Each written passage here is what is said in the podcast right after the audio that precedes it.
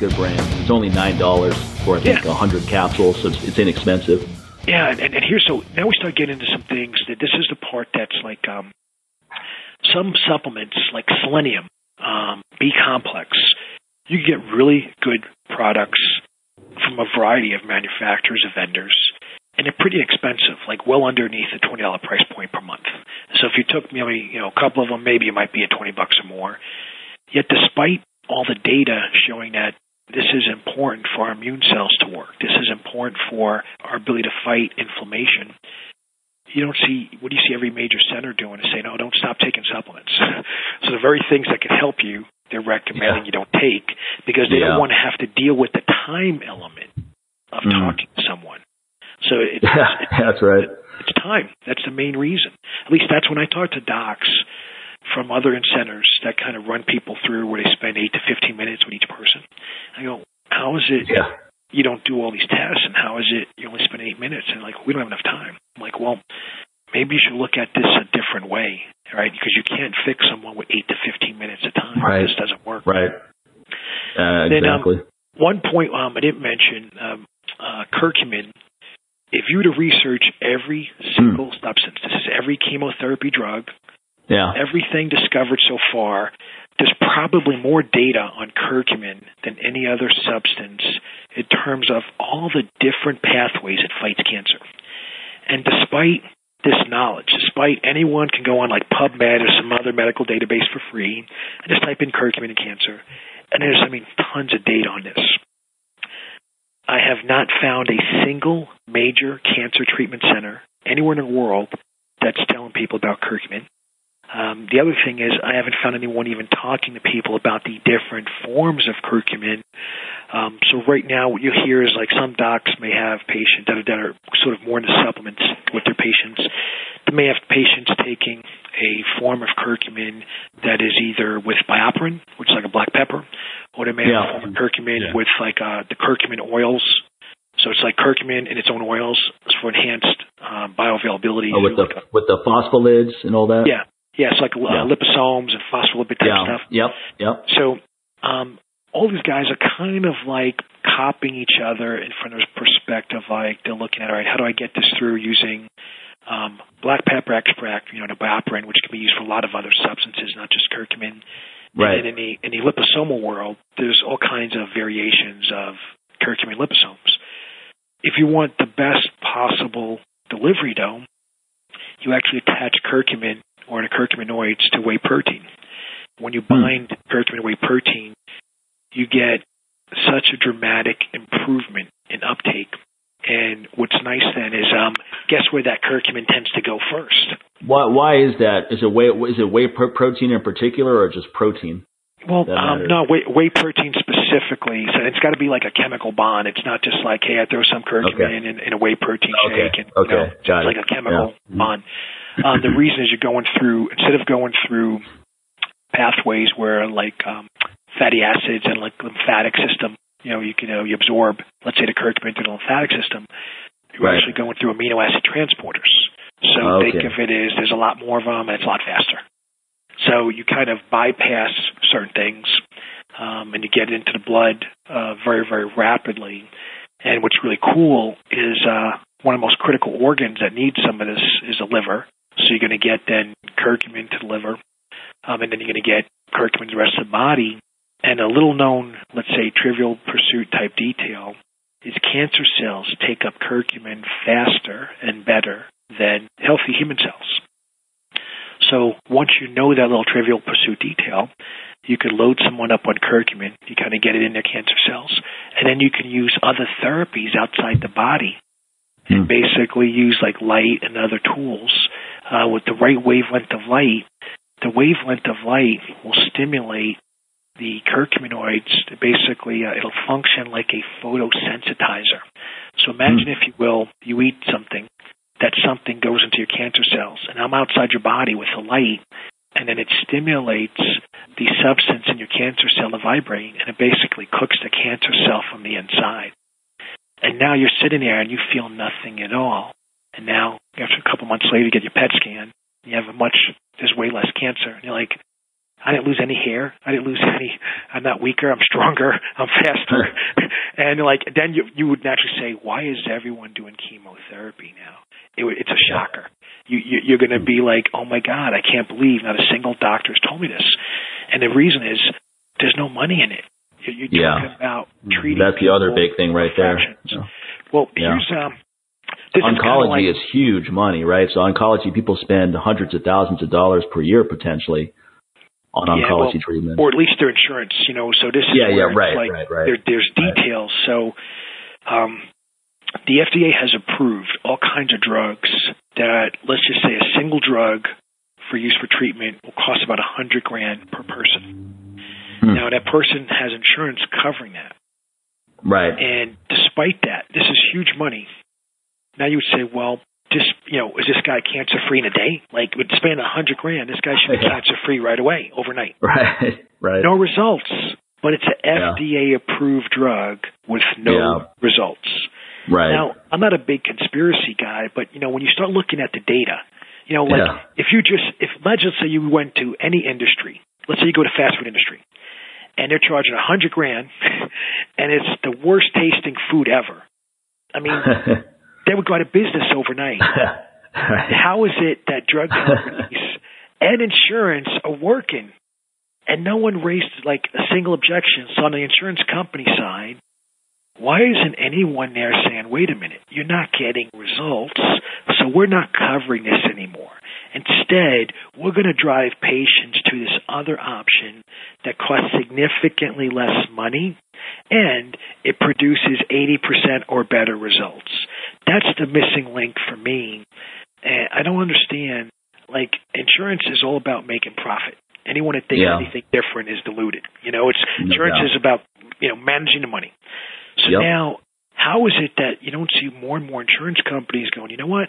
Let's do vitamin and mineral testing on everyone preventatively, because if we do that now, that could save us six to seven figures per case later on, Right. 10, 20 years. Talk about an amazing return. Yeah. So you would think that the fact that it saves them money, even if they could care less about the person, the fact that it saves them a lot of money, you think would be incentivized to do what you just said. Yeah, and I think part of that comes to the um so imagine if you're like on a board and I'm a doctor, know, within the insurance company, I go, Hey, I have this idea. We're gonna spend a billion dollars today to save a hundred billion later on. Yeah. And you're like, Well, we made we had a loss last quarter and we're not, you know, we- you're telling me we have a loss this quarter Yeah. We won't be able to tell our shareholders they're getting some sort of dividend or return on their investment Right. for you know for 20 years, 30 years. No way, right? Because Yeah. we're a society that's biased for instant gratification. Yeah, absolutely. Right? Everyone hears about oh, Facebook and Google billionaires overnight. They didn't become millionaires overnight. There was a long time before, behind the scenes of of stuff Right. happening, right? But the impression is, oh, and uh, you know, you see that now with younger generations, the sense of entitlement and you know, No I'm doubt. just going to set up a business and make money. Okay, what's your business plan? No business plan. I don't have a company name. I don't even have a mission statement. I don't know what my target market is. I know nothing, but hey, I'm gonna make money. well, it's just it's because of the you know instant gratification the impact now of all these new um, sociological changes. Everyone's thinking faster, so they're ignoring things that would take time, and Yeah. it impacts us back to healthcare. Um, it impacts us from the perspective of people aren't being valued as resources that we cannot lose. People are being looked at as commodities. You know, so all right, I lost ten of you today, but I'm going to get help save five more tomorrow. You know, Yeah. instead of looking at it as I will not accept the failure. That's how it should be looked at. So, um, how about uh, you know? Well, actually, actually, one one quick thing with the curcumin. Is there a company that makes this curcumin bonded with the whey protein that you mentioned? Yeah, so hold on a second. Give me, uh, I want to make sure I give you the right name because I know this stuff from the, uh, the chemical side of it, and uh, I'll be telling people the wrong thing. They'll be shooting me later. uh, And is it that much more effective than, let's say, curcumin with Biofriend or some of the other brands? Couldn't you just take more? of some of the other curcumin options, or is it? Well, you're talking different? about a yeah. So you're talking about maybe like uh, a, a huge difference in Okay. uptake. Okay, so the name of the product is Ultra Cure, U L T R A C U R. Okay. And um, the website for the company is Ultra Botanica, and that's U L T R A B O T A N I C A. And basically, they use whey protein to help enhance um, the absorption of the curcumin.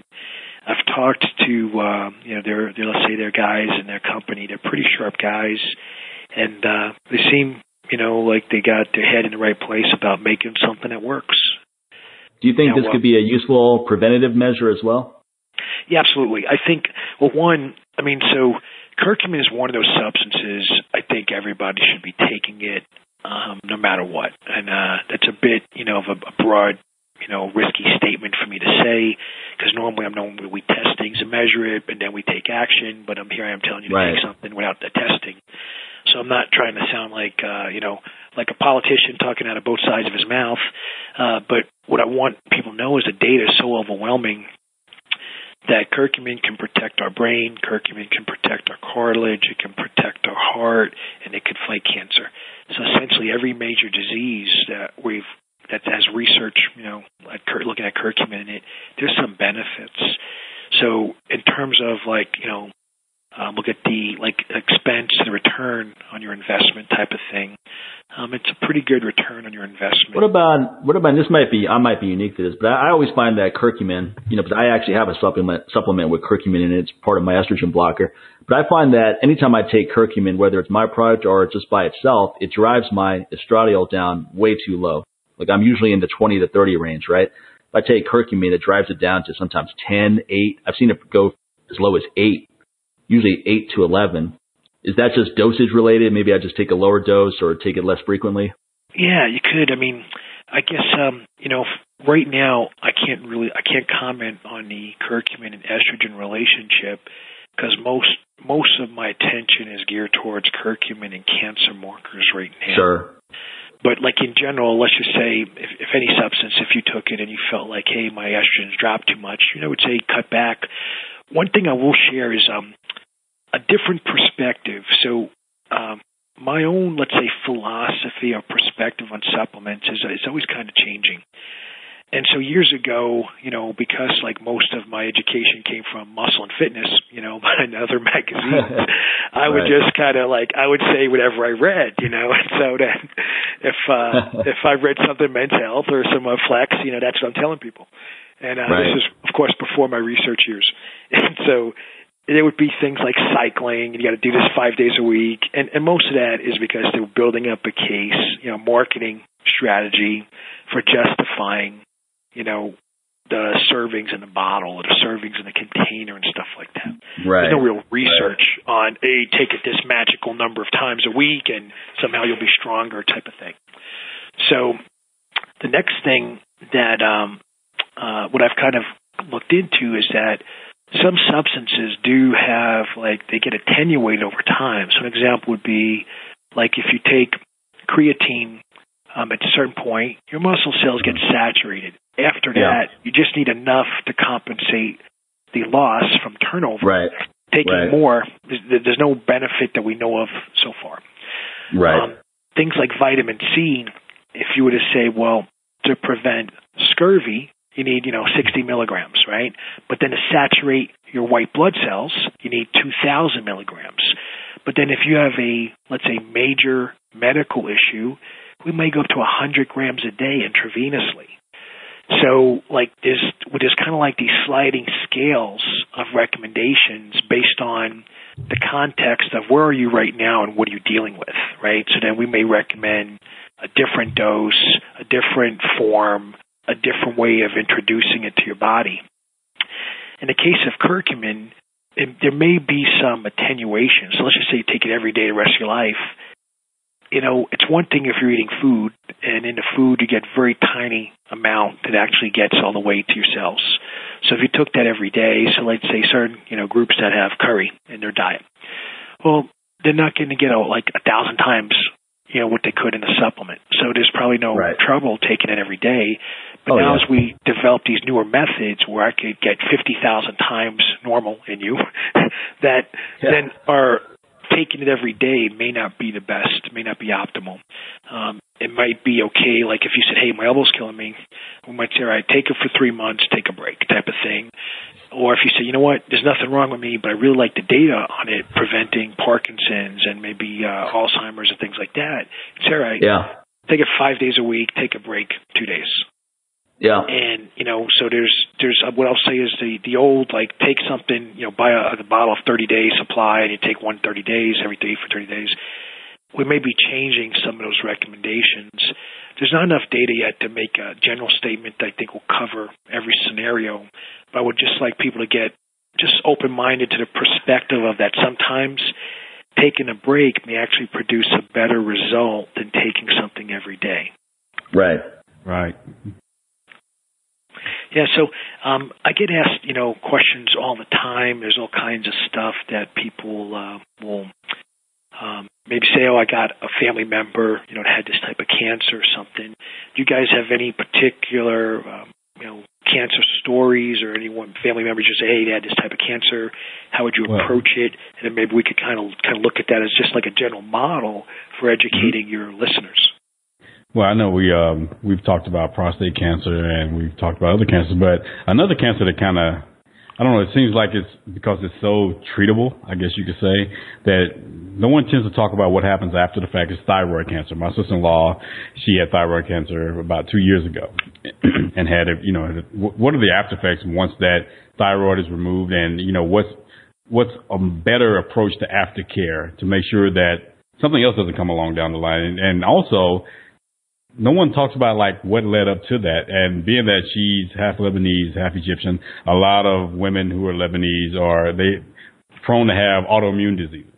And you know, it was said that you know either a lot of times those autoimmune diseases actually kind of lead up to those thyroid cancers happening in women who are Lebanese as well. So um, I want to know what your thoughts are on that, and also like what's preventative care and aftercare in case it does happen, the thyroid cancer. Sure. So, you know, one I'll say with respect to the thyroid gland in general, I've uh, I've lots of let's say uh, friends, colleagues, mentors that are in the internal medicine or endocrinology world. Because originally my training as a young scientist, I was in that hormone world, if you will. And one of the things that some of the more forward-thinking docs would constantly bring up is how the way we approach a thyroid gland is very different than other glands in the body. So, for example, if you go in to assess testicular function, like you measure testosterone because it came from the testes, right? If you're going to mention, uh, rather assess adrenal function, you measure cortisol or epinephrine, you know, some hormone from the adrenal glands. With um, thyroid, you know, the marker that's usually used is TSH, and that's from, you know, the, you know, glands in the brain. It's not from the thyroid gland per se.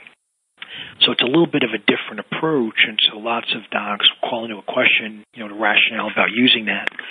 And in general, because of the way thyroid is, uh, let's say, traditionally evaluated, if TSH levels are within a pretty broad range, um, anything going on to thyroid gland is kind of ignored until basically the TSH is so high, and then someone may be put on a thyroid hormone. So the first sort of indirect thing I would say, it doesn't truly answer your question directly, but just in general, I would say our approach to treating the thyroid gland it needs to maybe be updated in terms of you know uh, the healthcare professionals around the world. There's still lots of guys or men and women that are looking at it, let's say, from an old school way instead of looking at it in a more contemporary view. Now, in terms of let's say someone has, let's say, there's a tumor, and let's just assume the appropriate strategy would be to remove the tumor. I mean, there are many cancers um, that people have uh, that that we see that we recommend. Yeah, as far as I know, surgery is the best option. Get that out of your body like a lightning bolt as soon as you can. And because many times once that's gone, the aftercare strategies we could do are super fast and you know, they just work real well. So in terms of um, things that would be done, first I would look at you know how was the uh, cancer diagnosed. Was it diagnosed based on a imaging method alone, or was it diagnosed based on some gene sequencing or molecular diagnostics approach? Um, almost every major cancer center is now starting to do combination of gene sequencing or molecular diagnostics. I, I very rarely, well, almost never, uh, have seen both done with a given case. I usually see some docs go one route and some docs go another route. But based on that data, what we're first looking at is was the diagnosis, does it seem logical, reasonable, you know, correct, if you will? And then um, based on that, we look at, because we have those are details about the individual, we now look at what does the research say specific to these details about long-term complications. Like now, you know, 20 years later, what's going to happen? And then we look at this type of information, go back to, let's say, the patient and say, okay, um, here's what the research shows about this condition in general. We actually prepare um, PowerPoint presentations for every patient. We go over all of their medical records with them. We show them the test they had done, and we compare it to what could have been done. And uh, many people are just shocked. Some people break down, start crying because uh, you know, a guy that let's say uh, has had thyroid issues. We see more women than men, um, but I've seen a guy with thyroid issue recently, and uh, he had fractions of testing done. So let's say out of like maybe 2,000 possibilities, he had, let's say, less than 50. And so what essentially that means is you don't really know what's going on in this person, right? But they already got treatment.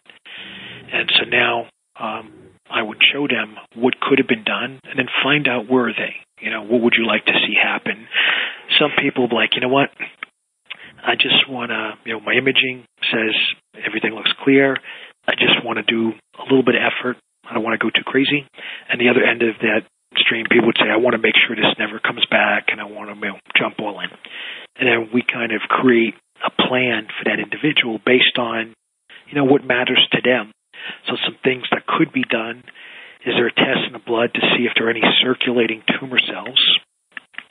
Um, in some cases, we find a significant number of cancer cells in the blood that were never picked up previously, um, you know, in any of the imaging methods because they were focused on the thyroid gland only and not looking at the rest of the body. In other cases, we find, you know, no, does uh, the results come back negative. I mean, quite frankly, this is one of those tests where it's like you want to pay to hear no, you know, pay to see zero type of thing. Right. Um, you want to make sure there's nothing there, and then based on what's there, uh, the labs we use will look at receptors for estrogens, for androgens. They'll look at different types of um, receptors that um, you know have really weird acronyms or like three um, letter words and stuff like that that basically tell the doctors what type of pathways are involved and what binds that receptor. And then we look at what it will take to kill those cancer cells. And let's just say, you know, we found some cells that were circulating. We would then tell a person, hey, here's what we found, and you know, we have some good news that here's how it's gonna how we're gonna kill it, and uh, get get rid of it. And then we would follow through with those the appropriate treatments. Um, so that's you know kind of like I guess in uh, the, the approach that we would try, and then you know we would follow up. Uh, um, I try to pick a, a follow up pattern. Like as a scientist, I would love to collect data every single second. You know, as, as fast as we can collect it, I want to measure it because I know that the more information we have, the faster and the better the decision will be that will help this person. But practically, you know, if this was you, you're not going to be too keen on me taking all the blood out of your body, right? You're going to be like, dude, what's up? So we need a more practical approach to not, bleed you dry like a vampire. And I've been called a vampire many times.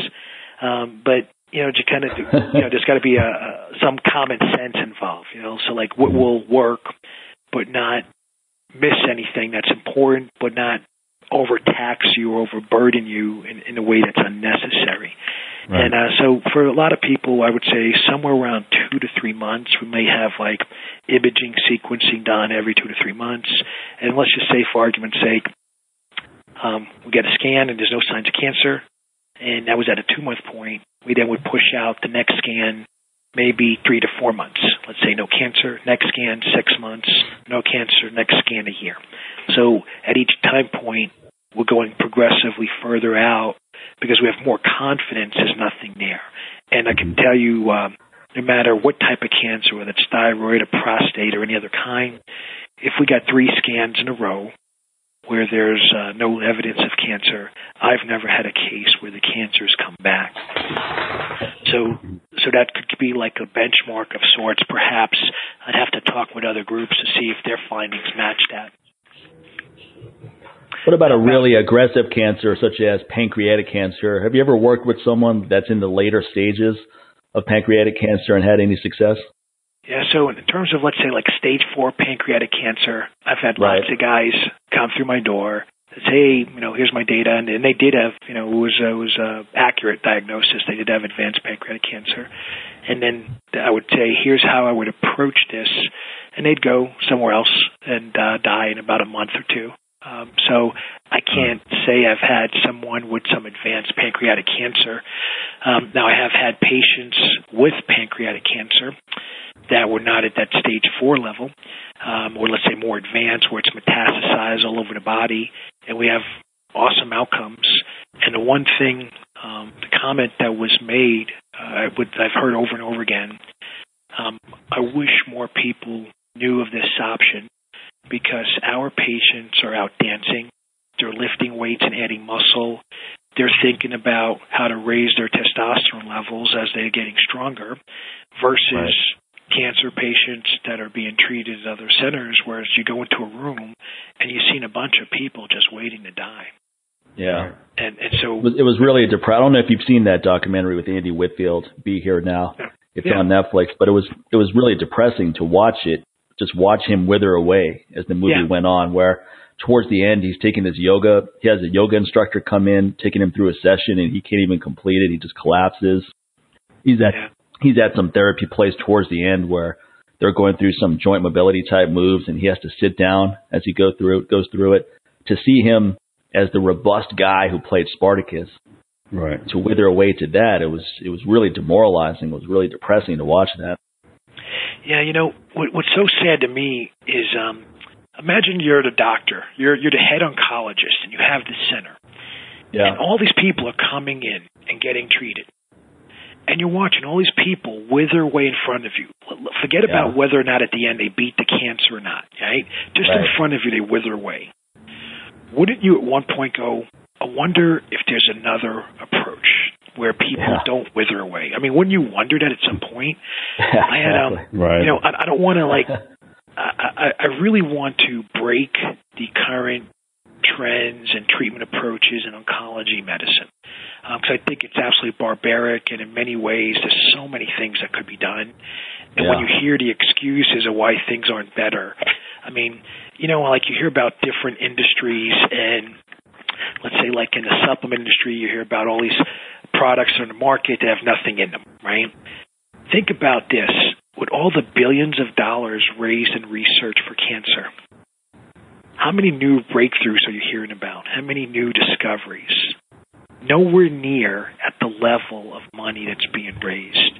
And what you keep hearing is, well, someday there's going to be a cure. And then I could tell you, I've Well, been on. that's that's the other thing that pisses me off is when you see all these fundraisers, like some young girls like, oh, I'm I'm going to jump rope for the American Cancer Association. And I was I was like, look, I'm happy to donate to worthy causes, but for what's the purpose of this?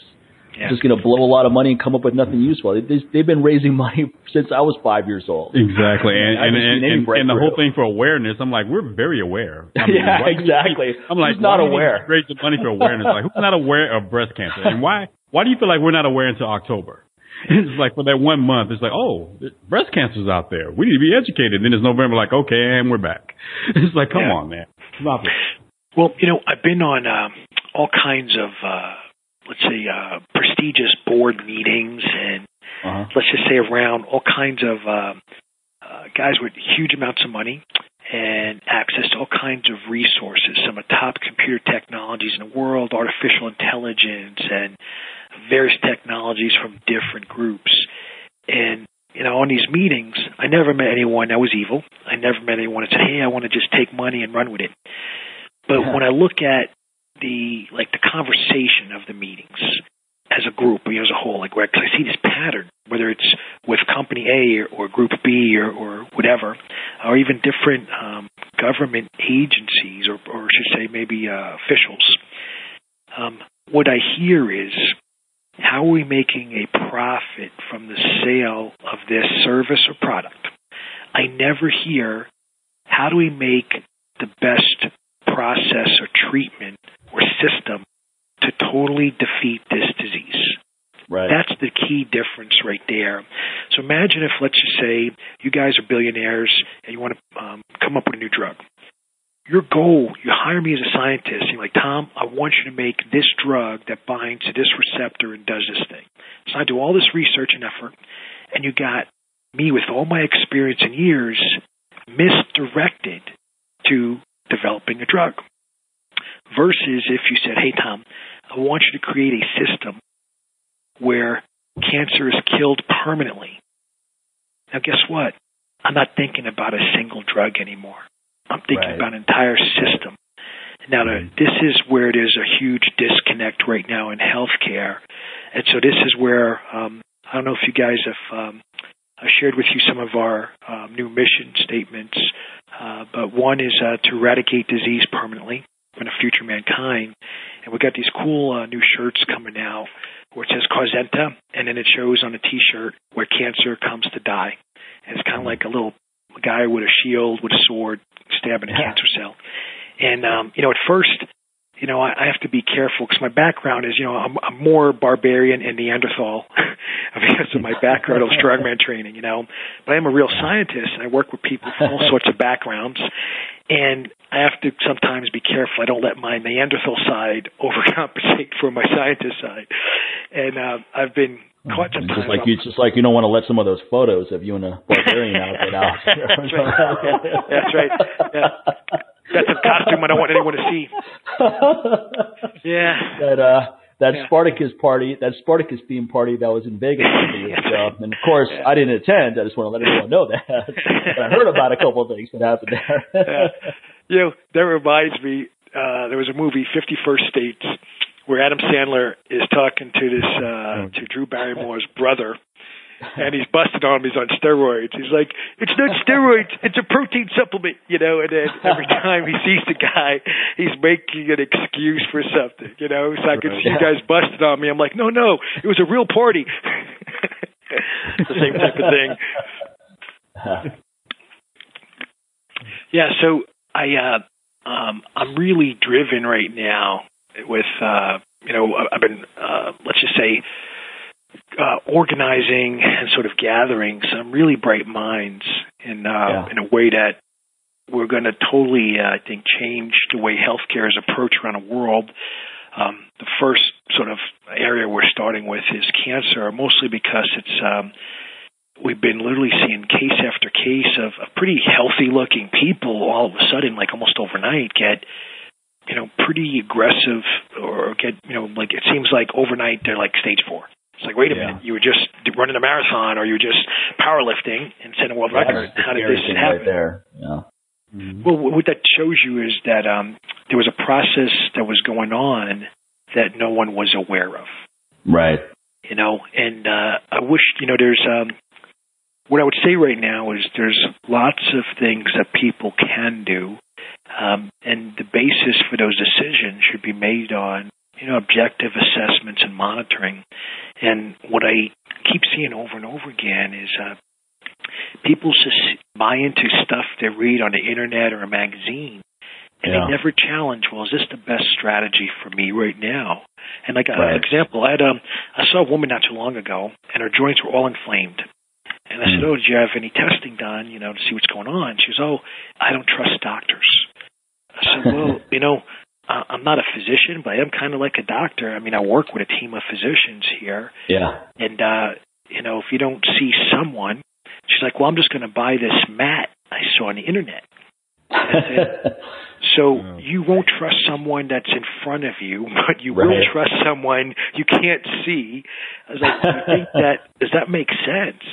And what I realize is that she's just had so many experiences in, let's say, healthcare where she didn't get a result. yeah. And so as a result, it's kind of it tipped, you know, it, it tipped her like it's like the pendulum went the other way for her. Right. So well, that's what that's like- what was going on with Andy Whitfield, right? He was on either extreme. He goes to an oncologist, and what he heard there is very scary. So then he's like, "Well, let, let me fly to India and see Yeah. what they have to offer out there."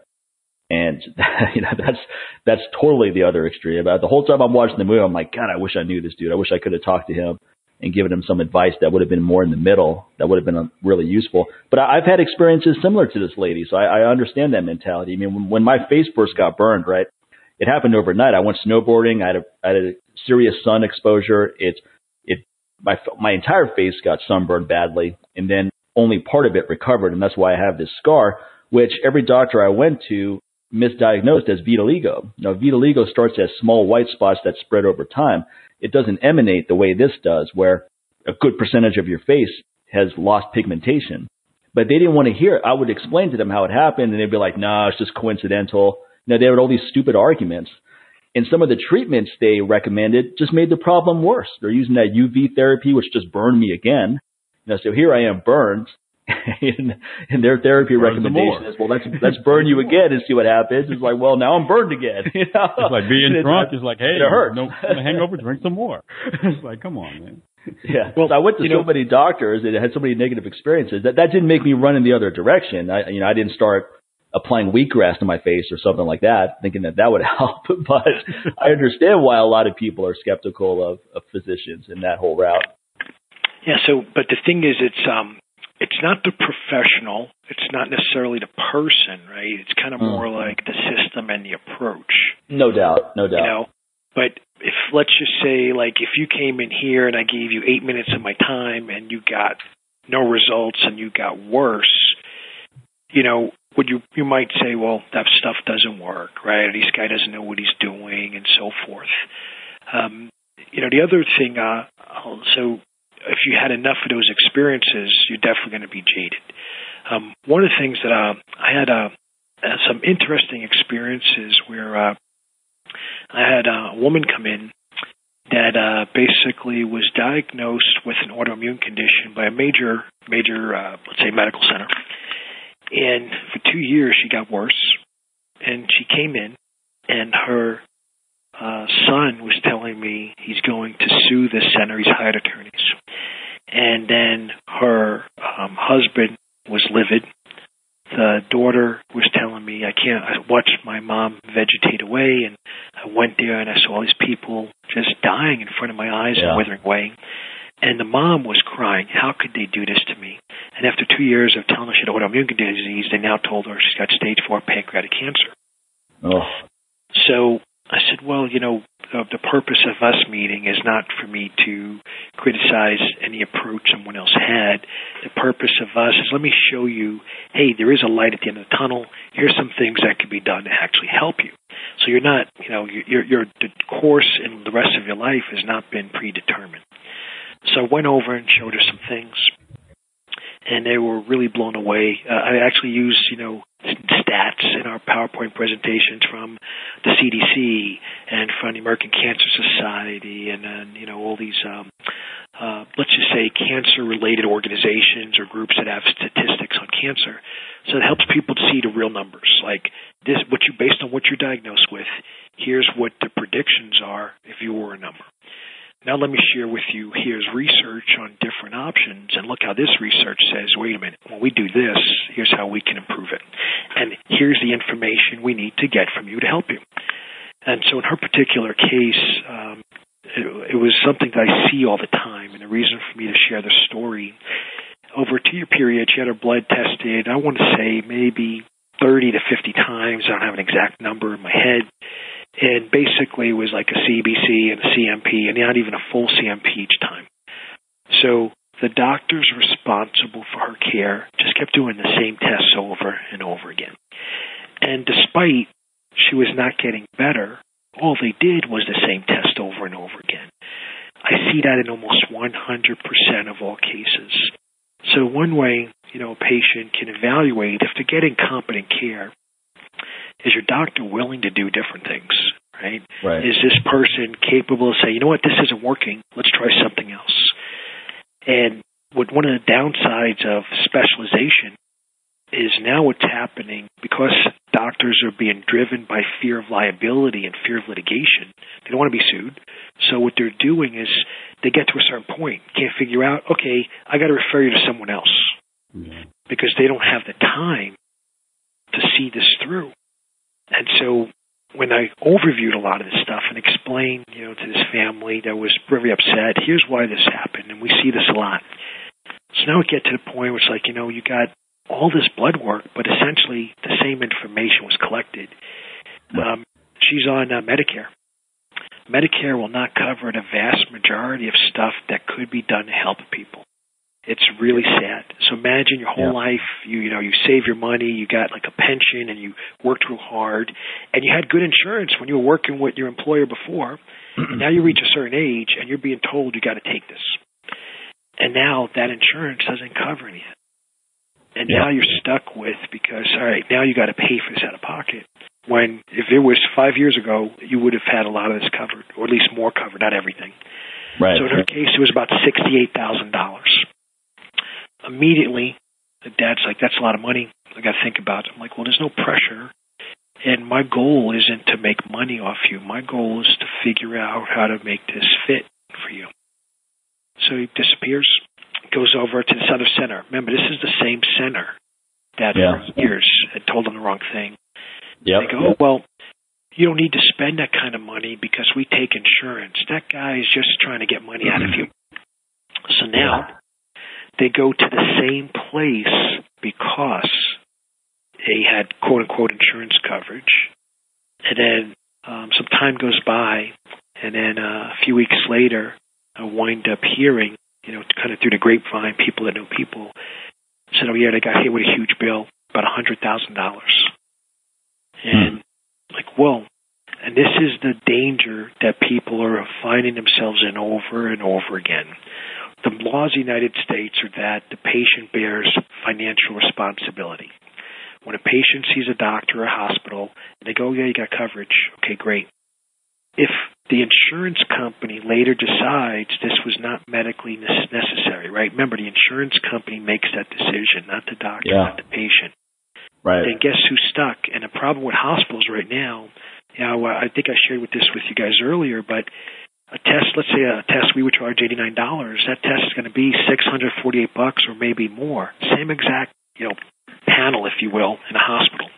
So the last place you want to get tested is in a hospital because it's going to be way more expensive. Right. So what you want to do is avoid at all costs getting into the hospital. Now, God forbid you have a car accident, like this stuff you ain't going to be able to, you know, you can't control yeah. that. Right. But you can take action now to start doing things and budget and plan for things. And what I'm seeing, yeah. you know, all these business guys now, they're they're looking at their health as okay. I make this money. The single best investment I have is me because the longer I'm healthy, the longer I can continue to make money. Yep. So health is now becoming uh, what I think a more and more an investment for more and more people. And I have guys asking me stuff that I would say let's say, as recent as two years ago. So in the last two years, there's been a major change, I would say, in mindsets of a lot of people. Um, they ask me to do things now, like, can you test for this? Yeah, we can, but, you know, there's no family history and there's no prior, you know, uh, you know, expectation that you would have this. And the rationale is that, well, they've read a stat that 15% of people may have something. So rather than wait and pay, you know, six to ten times more on the treatment side. They want to uncover it early on and deal with it, you know, for pennies on the dollar. And that is very intelligent thinking. I mean, that's not, um, you know, I, I almost always see everybody when they're pretty serious and no one else can figure them out. And there's stuff we can help do to help anyone. You don't have to have cancer right to come here. But what right. happens is we've just built this reputation that we could help people when they weren't getting results elsewhere going back to just causative factors, looking at Andy Whitfield's situation, I'm curious if you have any thoughts on why do you think he and why do you think he got this cancer? Because it doesn't seem like it was in his lineage, right? His parents, who were both in the movie, they didn't have cancer. Didn't seem like it was in the family, so it doesn't seem like it was something that was genetic. Yeah, well, here's what I'll, I'll tell you, man, is that um, on the genetic side, you know, years ago we would kind of say, did your grandparents have this? Did your yeah, mom and dad right. have this? Did their sibling or maybe aunt and uncle? Mm-hmm. And you know, that's uh, the technologies we have now is we can actually measure every gene in your body and and find out stuff. Right. And you know, I, I've um, I found um, how much how do I word this? So, uh, using the more like advanced genetic testing that we have available today, we could test all 22,000 genes in someone, and we can find like a genetic defect that someone has that when we have also the ability to test their mom and dad, they didn't have. It. So like in a, in a classic Mendelian genetics, you know, it's kind of like you know, for the fruit flies and the peas, and you put this one with this one, and then you got you know things being transferred down. Um, I would say not every single thing is uh, follows that. Like there's there's definitely cases where a gene may skip a generation or something appears, and that's the let's say the unusual things that we just don't know, we don't quite understand exactly yet. There's probably geneticists out there that go, oh, yeah, I got this figured out, but at least it's not clear to me, you know. And then um, as far as though, well, let's just say for argument's sake, um, oh, here's a good example. I see people at time that have prostate cancer, say guys, and they have no genes for prostate cancer, and we test every gene, so we know. And the issue means that something happened after, you know, they they got their genes, if you will. So something after the genetic uh, uh, expression took place. And this could be exposure to environmental chemicals. This could be a combination of, um, there's some really good databases that are available online from Europe that match the, uh, let's say, exposure to certain microorganisms and how the substances that we might call toxins or bacteriotoxins or fungatoxins or virotoxins, those substances, how they impact metabolic pathways in the human body that could lead to cancer. So this is not like, you know, um, it's not like something that's strange or unknown. This is stuff that major researchers are saying, hey, these are pathways that exist. So you got, imagine if you have some low vitamin or mineral levels, you have exposure to some chemicals in the environment, and you have yeah. some infectious element. You got a lot going on that needs to be dealt with. And if your immune cells cannot do the job, it's almost like a matter of time before something happens. Now, in the case of uh, you know Andy Whitfield, I haven't watched the documentary yet, but after listening to you, I, I'm very curious to see. You know, yeah, yeah, I'd be um, curious to see what you think. Well, I'll tell you, there's a um, there's a lot of interesting documentaries that you know they're not like mainstream circulation, and, and usually I hear about them after someone else watches them first, and like, hey, have you seen right. it? And most of the time, I'm like, no, I didn't even know about it. And then I wind up watching it, and it's like another rabbit hole to go down, right? Because now it's got yeah. you thinking in another mm-hmm. whole way that you haven't thought about before. Yeah. And with his case also, I mean, and I won't keep bringing it up because you haven't seen the documentary, but other people have responded to non Hodgkin's lymphoma pretty effectively, such as the actor for Dexter, right? That remember that show Dexter? Yeah, yeah. Yeah. The main actor for that guy, Michael he had Hall. non yeah. yeah, exactly. He had non Hodgkin's lymphoma as well, and he got treated and kicked it fast. It didn't even delay shooting the next season. And then Andy Whitfield had the same thing, and it seemed like they were able to kick that, and then it, it came back even more aggressive in different areas. It had spread, and every time they were ma- marginalizing one, it would just come back aggressive, more aggressive somewhere else to know it. So they they were just not able to get a hold on on it. It just kept spreading. Yeah, you know, I've talked to uh, some pretty, let's say, um, high level oncologists, guys that have, uh, you know, they head major research labs. So they're kind of like um, on the sort of uh, pathology side. I've talked to guys that have like three uh, medical board um, certifications and uh, or I guess licenses, I guess maybe depending on state. And one of the uh, things that I hear is that cancer is not the same journey for every person. Right, right. There are right. there are details that they may, you know, based on what we know today, they might be subtle. They may not may not seem like a big deal, but there's kind of like this, um, I would say, uh, perspective that you know, as we uncover more details, we're probably going to find stuff that we never knew is like pretty important. And in the case of, uh, you know, any given individual, getting back to you know, what I talked about earlier on is that how do you know, like, to say that someone has non-Hodgkin's lymphoma, that's a very broad label. Okay. Every single non-Hodgkin's lymphoma will not respond to the same drugs. Right. And then within those people that have, let's say, so you have people with non-Hodgkin's lymphoma, and let's say you're going to treat them with, with whatever combination of drugs. Within some of those people, there may be opportunistic infections that negate the effects of those specific drugs. So maybe a drug could have helped someone, but because they had some combination of organisms in their body producing substances that uh, bonded to these toll-like receptors, it makes the drugs and the radiation and whatever other protocols were done for that cancer um, ineffective or not as effective. And so what happens is that the cancer cells that are left, they become more resistant to different chemo drugs in the future. And if the cancers, as the cancer cells die, there's potential that the cells that do die make the remaining cells more resistant to chemo. So it's, uh, you know, on one hand, um, cancer is uh, very difficult to deal with, considering um, there's a lot of, let's say, ways that it can become resistant quickly. Yeah. And, and so this, you know, kind of reinforces why people should get tested to know which drugs or which substances. Now, some interesting stuff is, um, you know, like um, uh, fatty acids like um, uh, butyrate, undecanoic acid, caprylic acid. These are fatty acids mm-hmm. that normally get attention for either killing uh, yeast like candida or some other fungi, or right. they have like uh, healing effects on the digestive tract. Right. Some of those substances also appear to have uh, the ability to kill certain types of cancer cells. Hmm. So imagine now, let's say you had lymphoma, and we test you and we find, okay, you don't respond to chemo, but you got this product for ten bucks a month that could kill your cancer. Like, yeah, just right off the top, you're like, uh, you mean I don't have to be in a hospital? I could actually get treated at home. You know what I mean? That type of thing, or I could actually go to work yeah. still. I don't lose any income while I'm getting treatment. And this is a point I think um, I don't I don't think I made at all earlier. We create strategies for people. Um, they continue to work all the way through to treatment.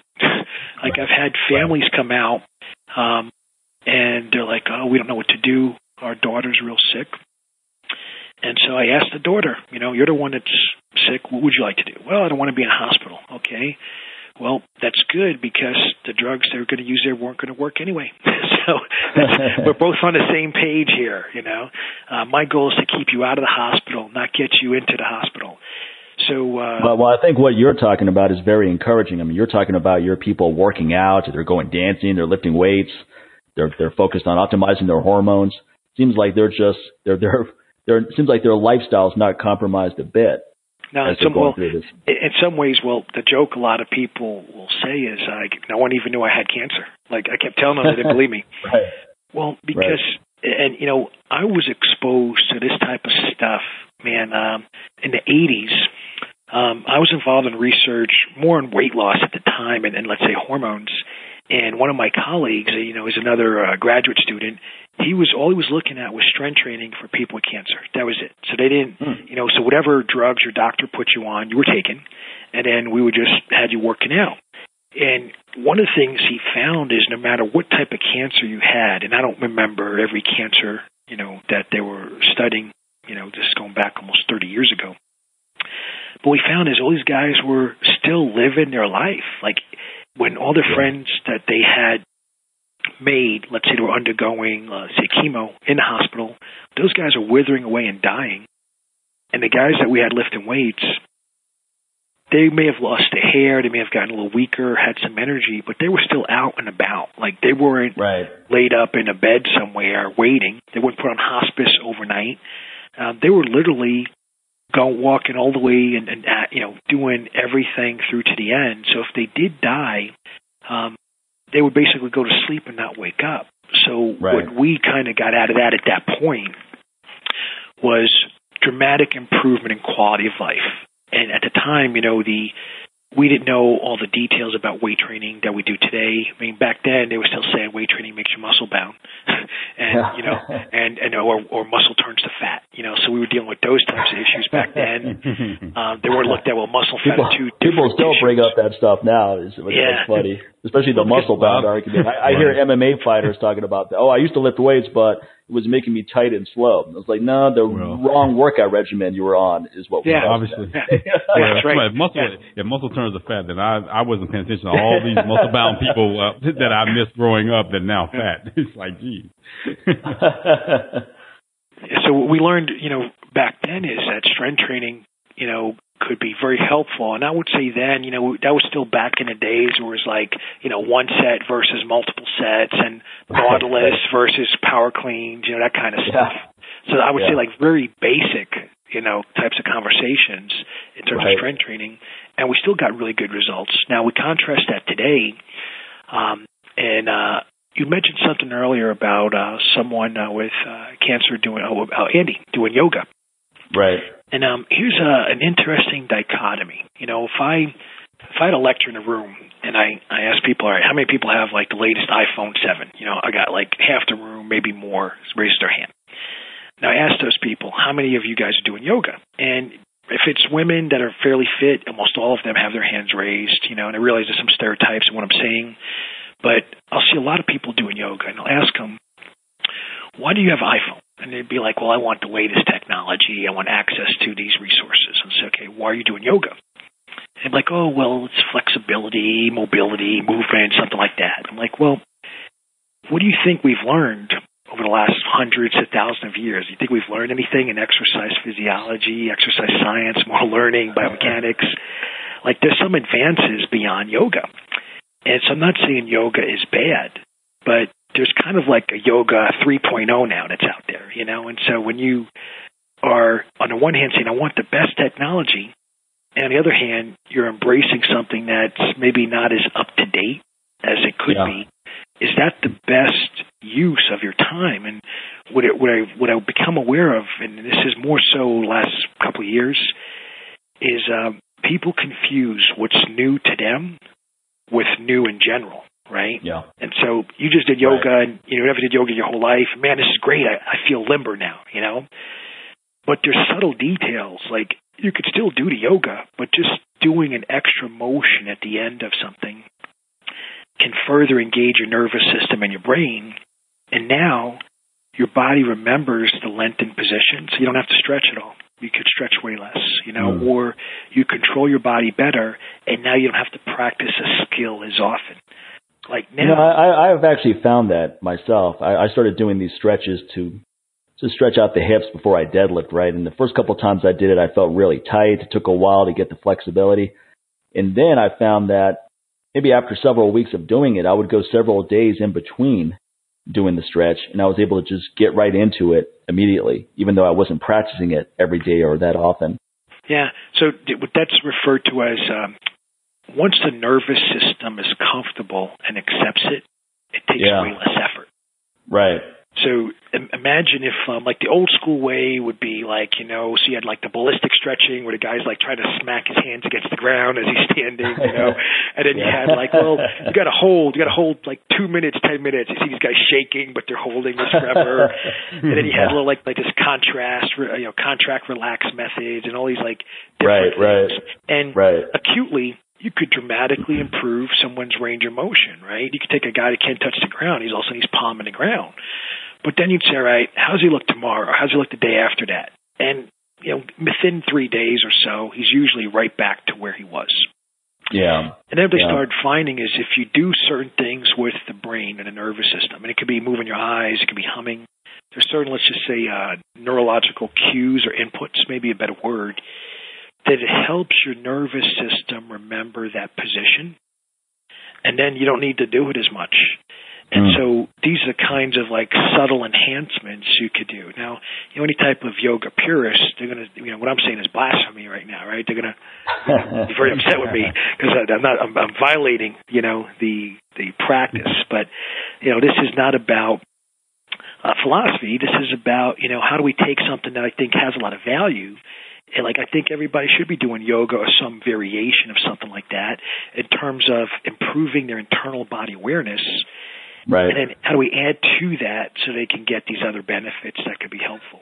Well, I mean, if you if you look at the pure definition of yoga, it basically means physical exercise, right? I mean, I mean, there's one one definition is physical exercise, and then there's mental exercise. So yoga doesn't just have to be those particular moves, right? That right. are taught in these classes. Sure. It's, a, it's a it's a system of physical exercise. Yeah. Yeah. So, but no matter how you were doing it, though, let's say um, physical, mental, both, you know, even spiritual, like years ago I used to break the body up into like these different areas and then to make sure like we're addressing each area. So only like spiritual, yeah. mental, physical and so forth.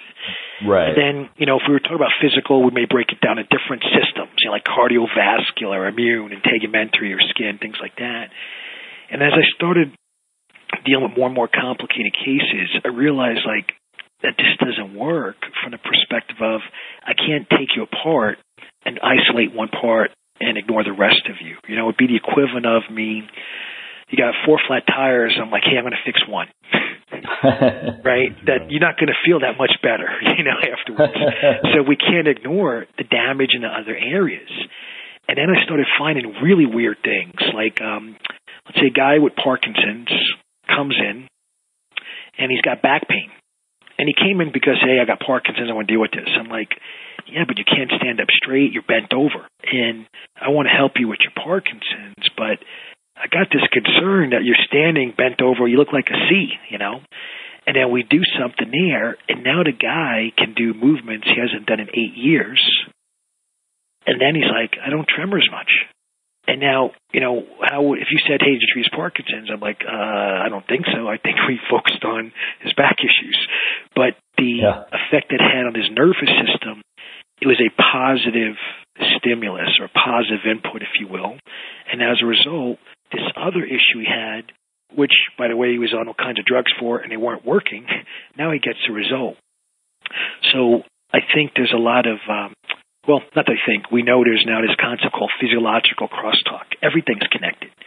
Yeah. So, like, Yeah. for simplicity and conversation purposes, we may talk about one thing at a time, right? But the fact that we're talking about, you know, someone's knee or elbow, it doesn't, you know, it doesn't mean their immune system and their heart and their brain stop working. Like that stuff is still Right. going on Right. behind the scenes, and it can't be ignored. It has value.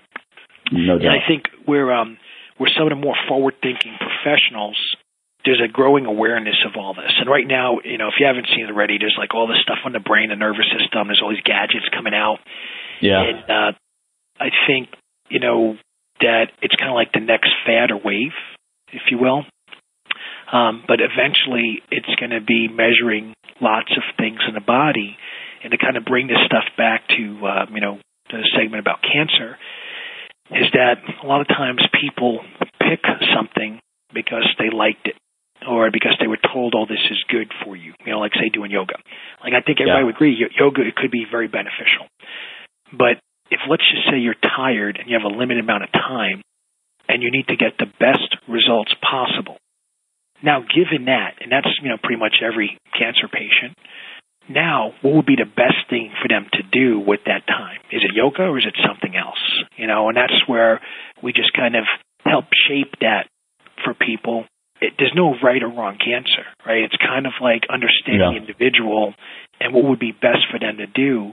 Like if it, if this was an athlete and we had all the time and resources, we're going to do stuff for every aspect of their fitness, right?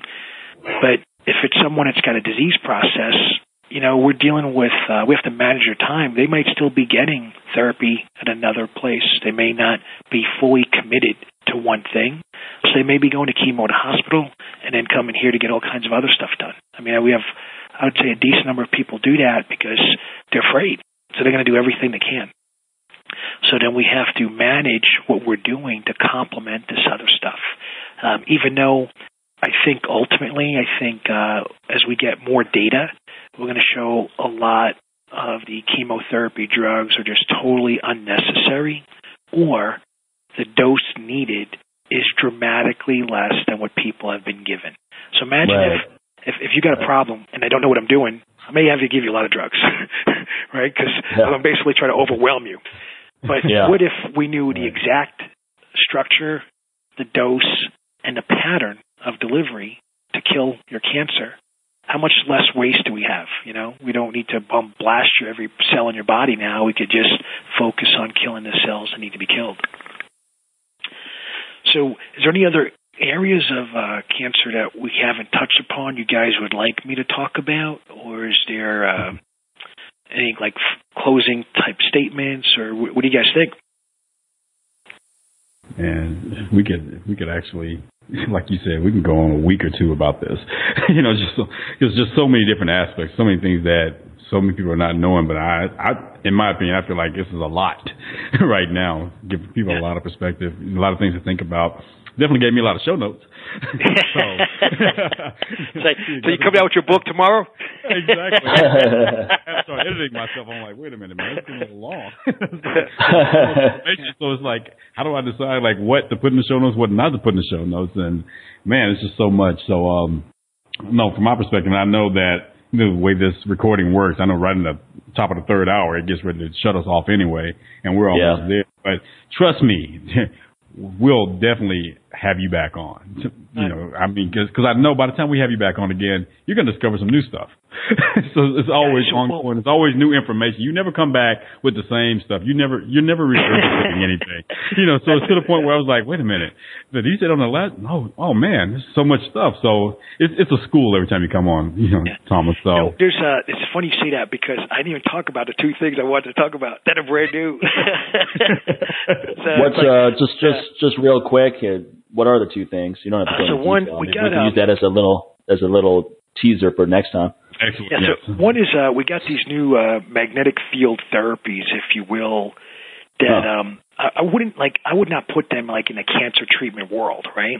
But mm-hmm. I, I want you to think about any disease process, the stress that creates for you. You know, one, the, da- the just the thought of, oh my God, what's going to happen? You know, the fear, if you will. Uh, two, the stress of the the actual disease on you, and then there's probably all kinds of other things. But let's just say, you know, globally speaking, for your health, there's a lot of stress. So we have these tools that really help balance out the dysfunction of the parasympathetic and the sympathetic. Uh, let's say tones in the nervous system. And you know, right now, all I could say is that I use them. Uh, I don't look at them as treatment tools. I look at them as kind of helping you to feel better so that you can handle the stress of the disease you have. Right. And it works. Uh, they work amazingly well um, for people with cancer. Uh, I got people in, you know that are just that pretty stressed out and like, wow, I feel so much better. So it makes them. Uh, what I like about it is they feel something right away. Um, the other stuff is uh, we got this other technology now. We have a number of very unique wavelengths of light.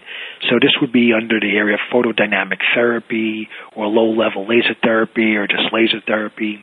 But we have specific wavelengths of light that now we could administer to people and uh, reduce inflammation dramatically.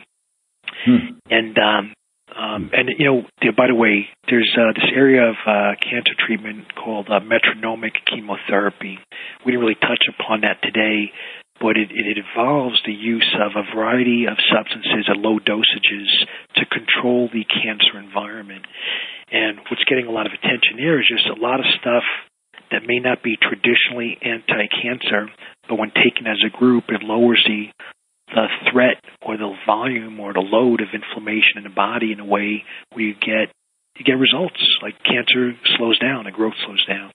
So we have let's say these new tools, if you will, that can reduce the threat to the nervous system and reduce the threat of inflammation in the body. And the research on these stuff is just amazing as far as the outcomes.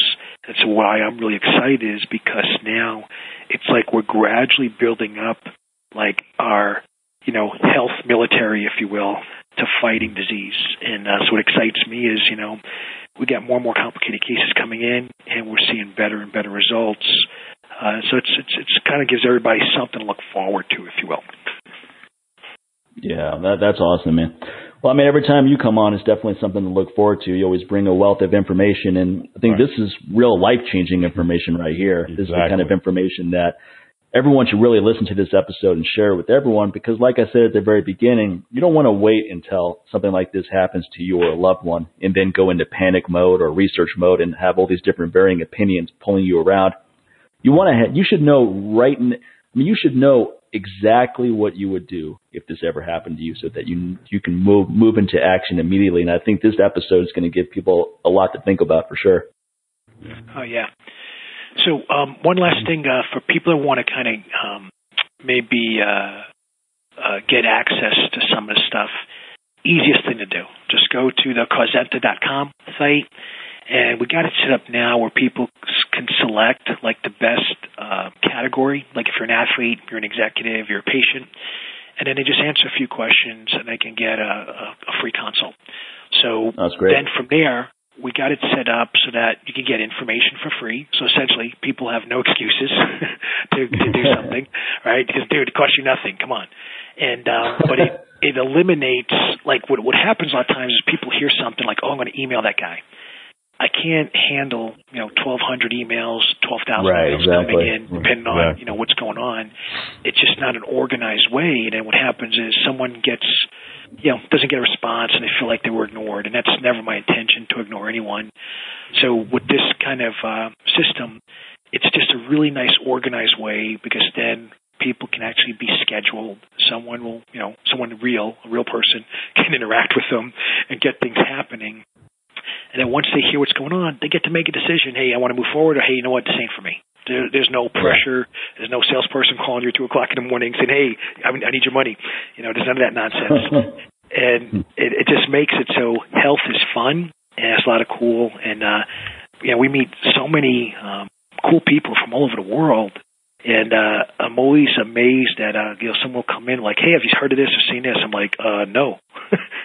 like literally every day, there's new stuff we're hearing about that I've never heard of before, and everybody's telling me, "Oh, you're so advanced." I'm like, "Yeah, but uh, it, obviously not advanced enough because I keep hearing all this other new stuff." Well, I mean, no one can keep up with every single thing that's going on out there. No matter how well researched you are, there's always going to be something that you're not Oh, aware. yeah. It's not on your radar. Yeah, yeah. Plus, I mean, it's it's like you got these tangents. Like, like even if you just said photodynamic therapy, laser therapy, there's so much stuff that's out there, and then you get into Yeah. you know um, all kinds of variables dealing with laser. It's like, oh man, I, I'll I could pass away before I read through all this stuff. You know, there's just no Right. there's not enough time. And so, Yeah. you know, the, the shortcuts are you find guys that have been doing it 20 or 30 years, you talk with them, and then, you know, in my case, I usually develop relationships, uh, like as you know, fellow scientists or whatever, researchers, and then they wind up coming in, and it's like, you know, I get them feeling like little kids again because they're like, whoa, I got like a technology playground to play with. You know, it's like when you were five and you had Legos and erector sets. You know, you're all excited you could build anything you want. right. So we got bright guys coming in and, and, and building cool stuff. No, well, it's hey, it's exceptional information. I feel what's one thing we do with this show is expose people to really good, and we do the research to find really good experts such as yourself, so that the listener doesn't have to go into the the black hole of the internet and do a lot of research and try to pick one person or two people or three people. So I think that's why the show is so invaluable, and that's why people should support your business. Though, don't just email Thomas for a free answer. He's given up, given so much free information on this episode. Go so if you if you want his opinion on something, pay to do a consult. Yeah. yeah. Well, I think you know that that's gonna more and more people gonna um, change their mindset over time because they're gonna see you know if something's not working, you either gotta change what you're doing or, or succumb to the, the negative aspects of what's not working, right? And I think what's gonna Right. happen is more and more people are moving forward, and, and this is gonna drive even more innovation. Like I get um some of the business guys that come in here and they're like, "Oh, have you seen this technology?" And it could systematize a process that would allow me to give better quality information faster to someone. And I'm I'm all about you know anything I could do to help someone, you know, with dealing with a disease or, basically eliminating that disease. I'm always going to be yes, let's do it. You know, and uh, these are the exciting things now as we you know, get more and more bright people involved in a in a common goal. You know, the goal is eliminate disease forever. Very simple goal. that's nothing too that's too complicated there. Well, hey, thanks again for coming on. Exceptional information as always, and looking forward to talking to you again soon. awesome, guys. All right, you have a wonderful day. All right, take All right, care. you take care. Bye. Thank you. so much information on this episode. You have to go back. You know, we're we're, actually here live, and we're going to have to go back and listen. Exactly. just, just to get everything. exactly. But you know what? I got to say, in, not to toot our own horns a little bit too much, but I can't think of any show that does what we do. That brings on No. people like Dr. Delgado, that brings on people such as Thomas Inkland on, that brings on people like Ty Ritter that are saving kids from the worst suffering. I mean, what show has this level of variety that's life changing information? We're either telling you what you can do to, to save your own life and those of those that you love, and we're telling you what you can do to help other people that are in desperate need. I, I can't think of any Yeah. show that does what we do. Exactly, man. So it's, it's not it's not a it's not a stroke fest. You know, we're just spending the entire show stroking each other off about how great we are, and what we do, or stroking our guests off the whole time and, and being fanboys 100% every time the show comes on. You know, and I'm, that's what, you know, we were talking on the last episode, on the last, um, premium episode, we were talking about Yeah. the podcast we listen to. And every time we do one of those episodes, it's, it always amazes me. Well, it doesn't amaze me, but we always come up with a new show. It's not consistently always the same show every time. Rarely has there been like one show that's lasted every time we've brought up the topic of what we're listening to as far as far as podcasts. Mainly because Yeah. eventually they end up becoming stroke fest, and I'm like, I'm sorry, um, that's what porn sites are for. I don't want to sit there and listen to a stroke fest. If I want to watch one, I'll actually I'll have one of my own. You know, I have a wife for that. I don't sit there Well, you know the problem is is that people pigeonhole people pigeonhole themselves into very precise topics. And the problem with that is is you're going to run out of things to talk about until it becomes extremely repetitive or you just go into these these fringes of garbage information Start- because yeah, you you're start trying to making stay up stuff, fresh. you know, just just, to seem, just to seem different, you know, and you know, and eventually, you know, trust me, the listeners are not stupid. You know, they're going to be like, okay, okay, dude, you're kind of going out on a tangent now. Maybe this one time I let you get away, but then by the third or fourth time, they're like, really? If they got to do WTF every freaking time they listen to your show, eventually you're going to lose them. And then that's the Right. reason why you see a lot of these shows that only have like 20 episodes up on iTunes. And you know, or their last their last episode was 2013. You're like, whoa, what happened to this guy? Or they just You know, keep having the same guest come back talking about the same stuff. But I mean, what we do is we can have a guy like Dr. Nick Delgado, Thomas Inklet on. Those are both basically in the same world, but totally different topics. And then the next episode we have a guest. It's going to be a band. It's going to be the guys from the band Backwordz. And Right. that's totally different. We, we don't limit ourselves to this niche of we're only going to have health professionals come on. We're only going to have strength coaches come on. We can have a guy like Ty Ritter come on. We can have a lady like Melia Kaplan come on. Basically, it's whatever either one of us are interested in is a potential guest to come on the show. It doesn't matter what it is. It could be an astrophysicist. it could be a the- lawyer. It doesn't matter. Here's the deal. I know a lot of times when people look at the title of the show, they focus on the aggressively part, you know, but focus on those first two. Live life. Somebody, and life is Yeah. full of variations, man, and a lot of things that interest you, hopefully, because that's when you're living a life. You know, when you're truly living, you're going to be interested in quite a few things. A lot of things are going to pique your, your curiosity. And that, and that's Right. the whole, that was the whole thing that really brought us together doing this show in the first place. Because we're interested in a lot of different things, man. And it's like, hey, and we talk about it all the time. So it's just like, hey, you know what? We should do a podcast. And that's what we did. So, you know, we want to bring those same things because Hey, we want to talk about things that we're interested in, and you know, again, there's always going. to We said this time and time again.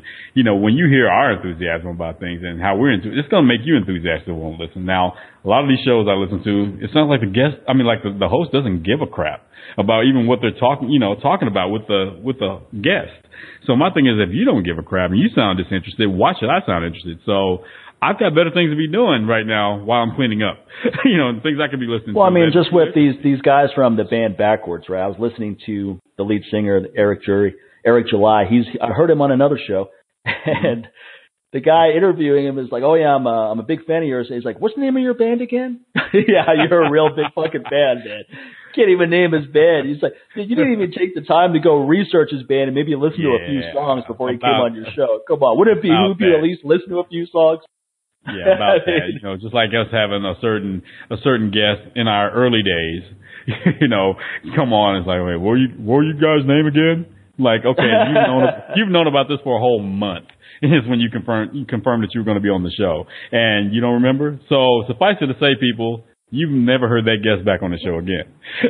so, and you know, eventually we realized, like, okay, really wasn't that interesting. But I mean, you've never heard us recommend his podcast either. Right? I mean, Oh, he has a if you ever podcast? hear it, if you, if you ever hear it, you'll know. If you ever hear it, you'll know why we don't recommend it. oh man. so yeah. But yeah, man, that was that was great. So I think that's plenty for you folks to like let marinate for a little while. You're probably gonna listen to that over and over again. And luckily for you, I split this one up into two episodes. so you're probably as you yeah. listen to this right yeah, now, you're actually listening to you're listening to part two. And I trust me, I consider doing it into a three part episode as well. But I, I feel like you know two parts is good. So go back listen to that first part and take notes and then come back to the second part and take notes again. And you're probably going to listen a few more times after that and always refer back to it. So if you have uh, a player, a, a, a, podcast player where you can actually download the episodes to whatever you listen to, whatever you're using, whether it's your iPhone, iPad, or whatever else, this is definitely one of those ones that you really want to download to your physical, whatever you're listening with, instead of just letting it stream. So you can have, you can always refer back to this. So definitely do that. And on a side note of that, because we are bringing great guests like this, hey, not only support those guests, support us as well by heading over to either one of our websites. Go to newwarriortraining.com or mikemahler.com and use that coupon code LLA and get 10% off all of our products that you can find over there.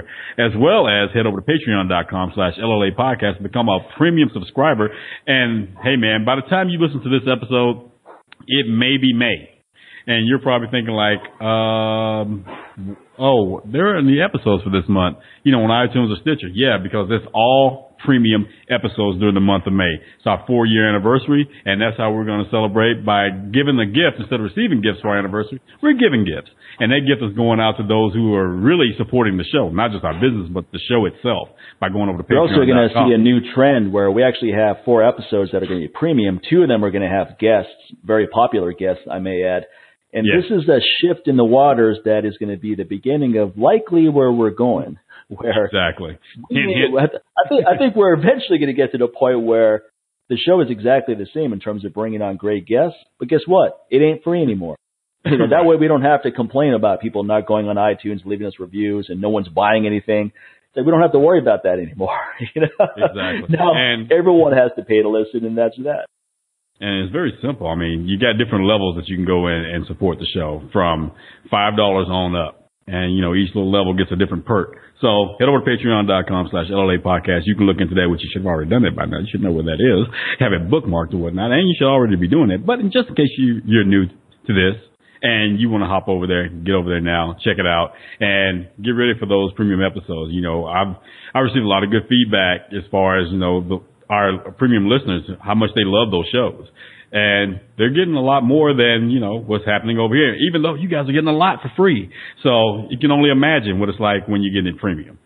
So head over there and take care of that now. Otherwise, just like Mike just mentioned about leaving those reviews on iTunes, you can do that as well. Head to iTunes or Stitcher, leave your review.